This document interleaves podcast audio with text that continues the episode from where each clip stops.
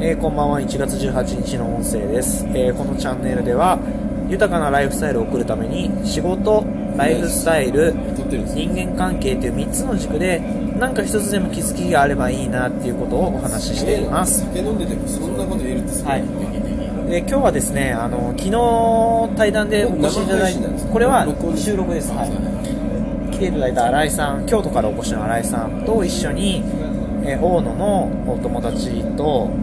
全部で4人でですね焼肉屋に来ております質質や質実際もうちょっと後からでいいかなえっとどうですかねなんか都会の人が田舎に来るって結構ハードル高いと思うんですけど、一1泊2日してみて2日目どうですか新井さんそうですね、あの昨日とは全然違ってて、あの飲みながらでいいですからありがとうございます。あ、そうですね。ありがとうございあ、まお疲れ様です。あれす。よっしゃ。これない、この、あの、この収録、レコーディング機ないと、ないもの。環境が多いと思うんですよね。え見せられ見たせ環られ境たと見せられた作られた。作られた。はいはいはいそれでどこの地域行ってもそうなんですけど、めっちゃわかるめっちゃわかる初めましてで行くと一回一回目っていうんですかね。いい一日目とこ見せる。そうなんですよ。そうそれがつまらなういちはここがいいです。はいここが美味しいよそうです。ここが綺麗だよはい。それってやっぱどこ行ってもそうなんですよ。そうここそれそはうまあ、まずはね。僕も引っ越しこれまで13回してるんですけど、引っ越し十三回。はやべっすね。い。そうで引っ越し始めましてが16歳からあそうなやんりやだして、今で13回目で37歳なんで、結構しょっちゅう引っ越しして結構るんで2すけど年に。1回ぐらいそうそうそうそう。結構やってるんですよ。でも大体1回目って、やっぱいいとこは紹介されるんですよね。あでもじゃあそこから深く踏み込めるかっていうのは大体2日目で分かるんですよね2日目でわかるんや大体ほらへ本とか見てもいいとこってパッと分かるじゃないですかで行ってみようってなるんですけどじゃあそこから実際に踏み込めるかっていうのは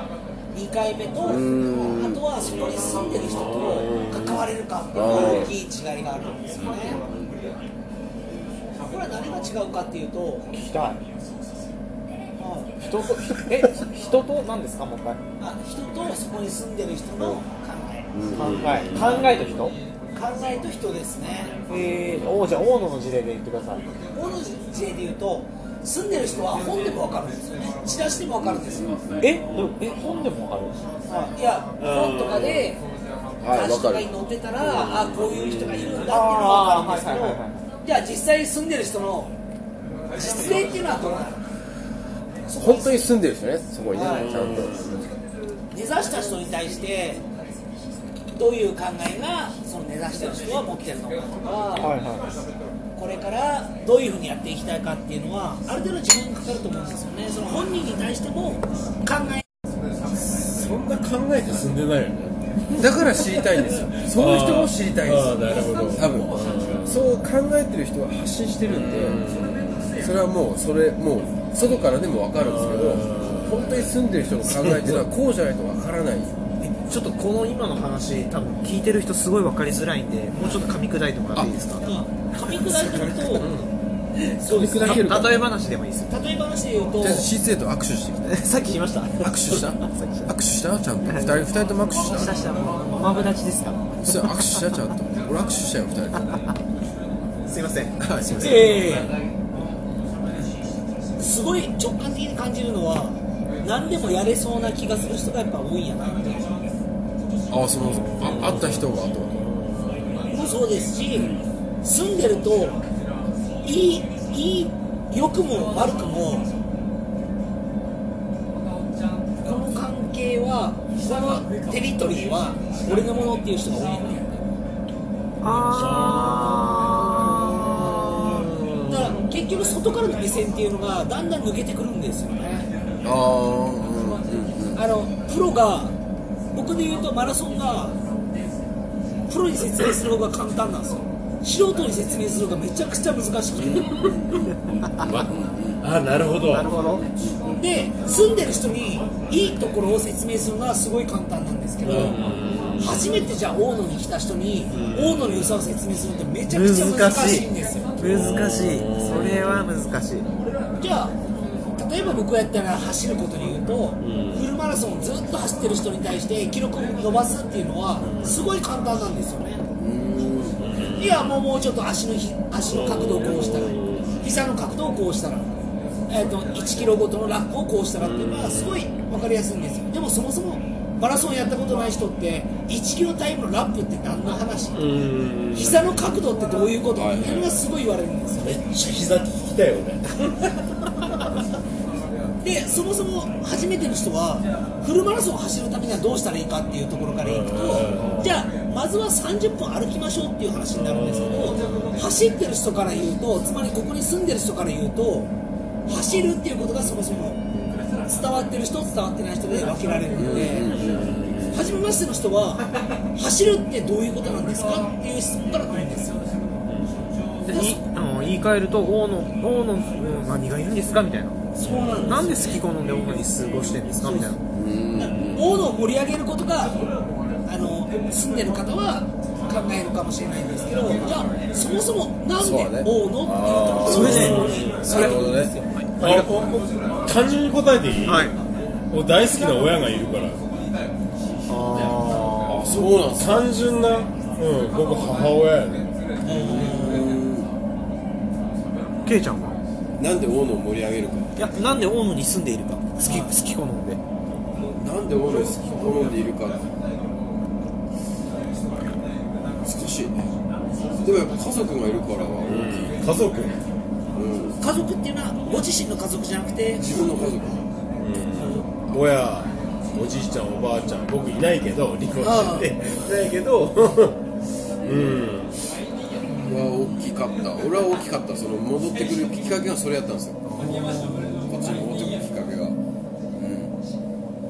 僕はそういう親とかがずっといたんですけど帰ってこなかったんでまあそういうのがなかったら俺も帰ってないかも家族でそういうのがあったんですよなんかそういうなんかちょっとやばい時期があってそれで帰ろうかなって思って帰った、うん、じゃなんか多分今頃東京にいると思うえケイちゃんも今日東京にいた人東京にいたケイの長男長男長男俺も長おー男俺も長男僕も長男そう長男4人みんな長男より長男ないようにですねそうそれでもね帰ってきた人もいればずっといる人もいればえっと突然帰ってきた人も突いれ然ば帰ってしかもあの生まれ故郷でもないですから、ないね、ところそうですね、でもいまだに帰ってきてない人もいるってことですいよるねいる多いそういう人は多いかも僕なんかその典型でずっと帰ってきてないし帰る意味もいまだに分かってないんですけどねでもそういう人はね結構いるよ気づいてますでしょでも重要性は気づくんですけどじゃあ重要性と必要性っていうのはまた違ってて帰ってくるアイデンティティみたいなその何でしょう田舎やから帰ってくるっていうアイデンティティな部分とじゃあそれに対する収支のバランスを考えた時ってあんまり変える必要ないよねまあ収支で考えたら、ね、終始とか収支で考えたら全然ないです全然考えてなかったなあ僕はそのゲストハウス1年やって一番聞かれるのは仕事っすねああ結局仕事の収支のを考えると帰ってきたはいい安心感はあるけどじゃあ雇え雇えるあ養えるのか親まで養えるあの奥さんとか子供だけじゃなくて親まで含めて養えるのかっていうところは考えますよねかんえ考えるそれ僕は親までは考考ええないです親考えんし家族は考えますてめえだけでいいんじゃない 自分だけやったら別に働かんでいいですからそっかいやいやそれは働かんのだ め僕割と結構ひどい側であの亡くなったら離婚しようみたいなお金尽きたら離婚すればいいしでもそれは奥さんもそう思ってると思う奥さんはあのおお金の切れ目が縁の切れ目だよねみたいな感じでわ今今は笑い話ですけどお奥さんのポジションは養ってもらいたいっていうポジション奥さんのポジションは、家で一日中ゲームができる生活は幸せかっていう問いに対して、超イエスなんですよああだからそれを中村君がこうちゃんと養ってるずっとてイエスでいる生活ああをだからそれが中村君のこのララインだよラねインでありー彼女はなるほどそそこがなくなったらちょっと考えるしで僕は別にあのーそう そうそれだけで見たら別に奥さんいなくてもいいいいけどみたいな言ってこうお互いこうお遊びでジャブを打ち合うみたいな関係ですそねもそもなんで結婚したの僕の一目惚れですねあそうなんやでもそういうのありますよね僕もだって嫁に毎月いくら払ったらいいかっていうのは決まってるんであああのそれを渡したらもうそのルール OK みたいな何そのルールだから会わんでいいんやね 300m でもああそうそうそうねだからそれそうそう最初ラインにルールをそうそれわざと来月1万円ぐらい少なくはい出してみようさ 300m 走ってくるかもしれないいやそれはもうあり ました1万3000円うんうん少なく振りうん込みだったんですよ振り込みなんや 300m 振り込みなんやえ 300m の距離振り込みなんや振り込めるえどういうことわこ子供現金渡せばいいんじゃないいやいやいいややいいやや 300m 走るの遠いですからねあの10キロ走るのげに現金で下ろすってことは僕は ATM に行かないといけないじゃないですかああそういうことかそれがもったいないですよ 300m まで行かないと ATM な いんだよ子供何歳子供今今4歳も歳うすぐもう5歳もうもう物心あるから現生を嫁に見せる姿を見せてほしい昭和世代としては見せたことないっこれはね世代間ギャップありますよ、うんそすこそはこ見せたことないっすわだって子供の方がうまいですからねこれがそれはわかるはいすぐこうスラッシュして YouTube 動画を簡単に見ますからわねかる iMac もこうするもんうちのああそうそうそう、ね危うく危うく注文するぐらいですよ そ本うそう当にそうそう Amazon でそうそうそうアレクサに注文してたもんこの間なんかめっちゃ請求書来るかもしれんよあれアレクサあれいちやょうだいってあそうあれだからやべえなって話をしたと思うあいつすぐ注文するわ多分いやでもそのだからそういうところもありますねなるほどねあの感情の部分とリアルな部分がちょっと分けてて僕の中で冷静うちも結構あれですよこのゲーム一日中できる生活を担保できるよ俺はだからそこを担保できるように頑張る愛やねまあ愛ですよ愛やね一言ですよ愛でまあマウンティングとかでちょっとちゃちゃちゃちゃ入れるんですよ、んこれいつでも別れていいからとかもうもう好きにしたらゲームいつでもできるよって言ったらしがみついてでもついてきますとかあだからそういう確かめをしてるよねそうそうちゃちゃ入れながらねああなるほどね僕はあれですね月に1回家族会議があるん でそこでちゃんとも冷静冷静う結婚する前からやってるんですよえー毎月月に1回お金の計算と今後の収支についてで来月何をしたいかっていうのはで家族旅行も行きたいからじゃあそれまでに例えば3ヶ月後に家族旅行は行きたい、じゃあそどのうしよ予う算はいくら必要なのかちゃんと計算していてね奥さんもそういう人だよねだからで毎週マック行ってるのを例えばえーし月一にしようとかそういったとこをちゃんとまあ今後の顔みたいな外食こうこう減らそうとかうんそういったところをああそうですねだから今はもう外食は僕が全部払うから行きたい時に行っていいよね、その代わりあの例えば京都やったらその遊園地とか動物園とか有料なんですけどそこはじゃあ俺が渡すお金で賄ってねその代わり家族旅行で USJ 行ったり東京ディズニーランドだから俺が出すよみたいなそうそう全部そこはだからそれはでもなくなっても生きていけるお金やからっていうところは言ってますよねなくなっては生きそれていそけなれいっお金とてそはいそれってあの自分の家族のし世帯収入の何パーセントをそこに当ててるあーそれはもう毎月ちゃんとお金の金額を、えっと収入はこれだけで支出はこれだけで、じゃあこれだけ遊びに使えるよとか、それを一応80歳まで生きていくとしたらこれぐらい収入が必要やかすらごいあのね、あのね、新井さんのね、収支本、変態やべっすよ。エクセル、マジやべっすよ。すげえな本出せるんじゃない出せますかねだから荒い式っていう荒井式にうんねいだやからそれ出せると思うはそれはもう結婚する前に言ったんですよ80年生きるためにこれぐらい必要だってだから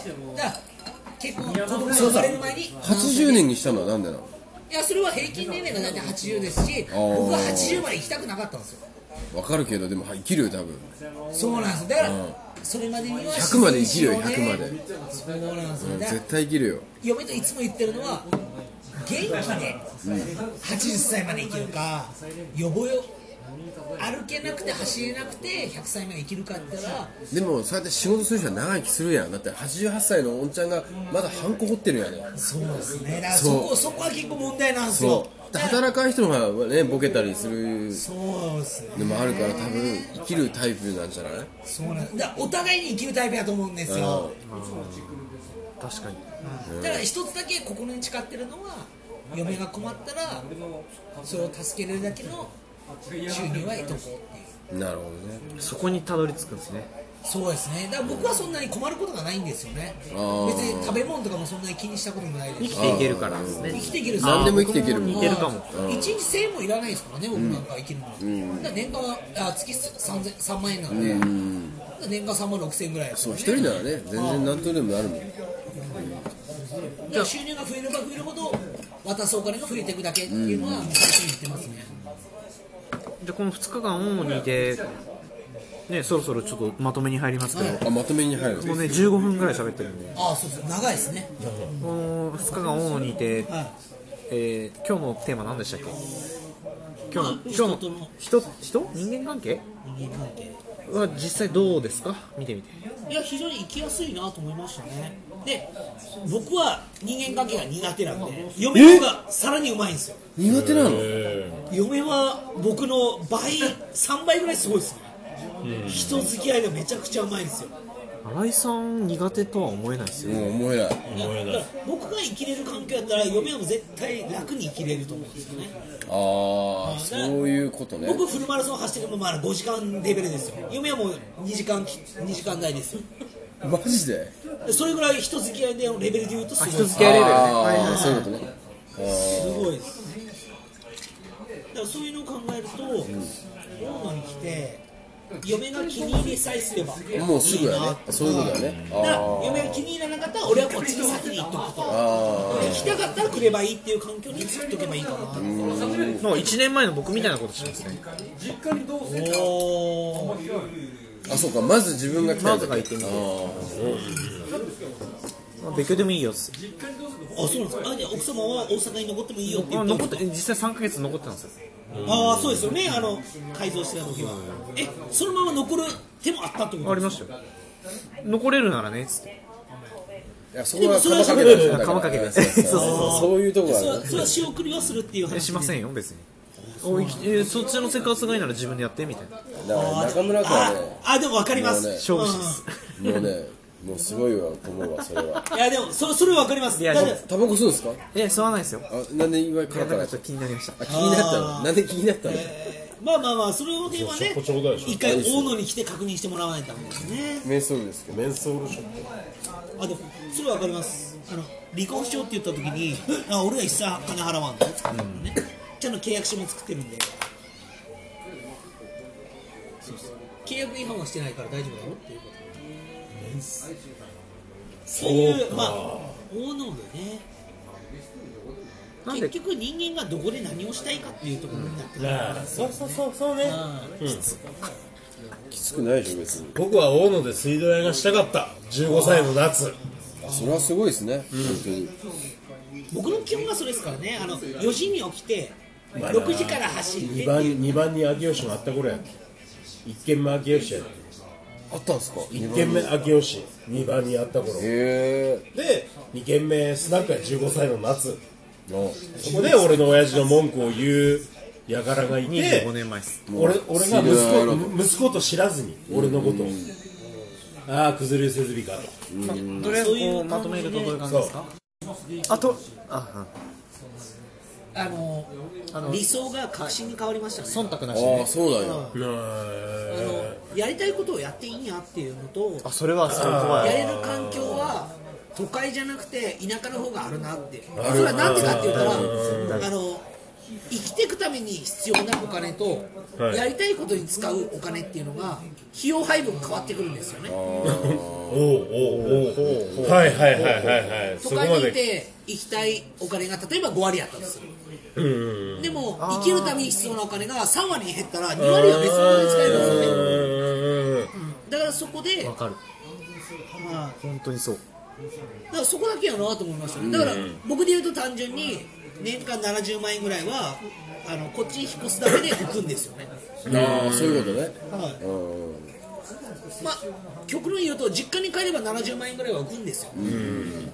あそしたら70万円年間稼がんでいいんやなとそうなんか死なないのよ絶対そうなんですよだからあ副業の割合的にねあ副業だけで生きていけるなっていうのをそうそう僕やりたいのはあの体一つできたら1年生きれるっていうのを作りたくてほんで田んぼとかあまずは家庭菜園やってはい、で次来年田んぼやるんですけどはい、そしたら食うものに困らないんですよ次そうで すねそこにうちの会社に来るっていうのを付け加えようあそうですねあの現金も入るよっつって水道水道設備か体1個あれ ば設備できるんですかあの大野の美味しい水を配る仕事だ僕たちの仕事はだから水ですよ命の源を司るおーってことはランナーに配ったらいいですねあそういうことだなんだよでそれを還元してもらって別のこと使えばいいからじゃあその水のブランディングとしてはいや走るために水が必要ですこの水はね高度何パーセントなんで体の吸収率これぐらい上がるんだよなああなるほどねってことは走るタイム上が りますよねなんで高度が高いといいですかって言ったら俺全然タイム上がらんけど全然でも練習の仕方ですねいや毎年い去年の1秒だけでもはい上に行こうって、ああうん、1秒そうかじゃあ1分は上げれますそうね俺1メートル前に走ってる俺を抜こうってああまだ僕の指導だけで1分は上がりますね指導してくださ間い違いなく、はい、間違いなく上げれまおす願いしますこれ間違いなくあげれますって言ってる人がまだ大野に来て2日しか経ってないっていうこの凄さを感じていただけたらいいなと思いますということで本日の音声でした今日もご清聴ありがとうございました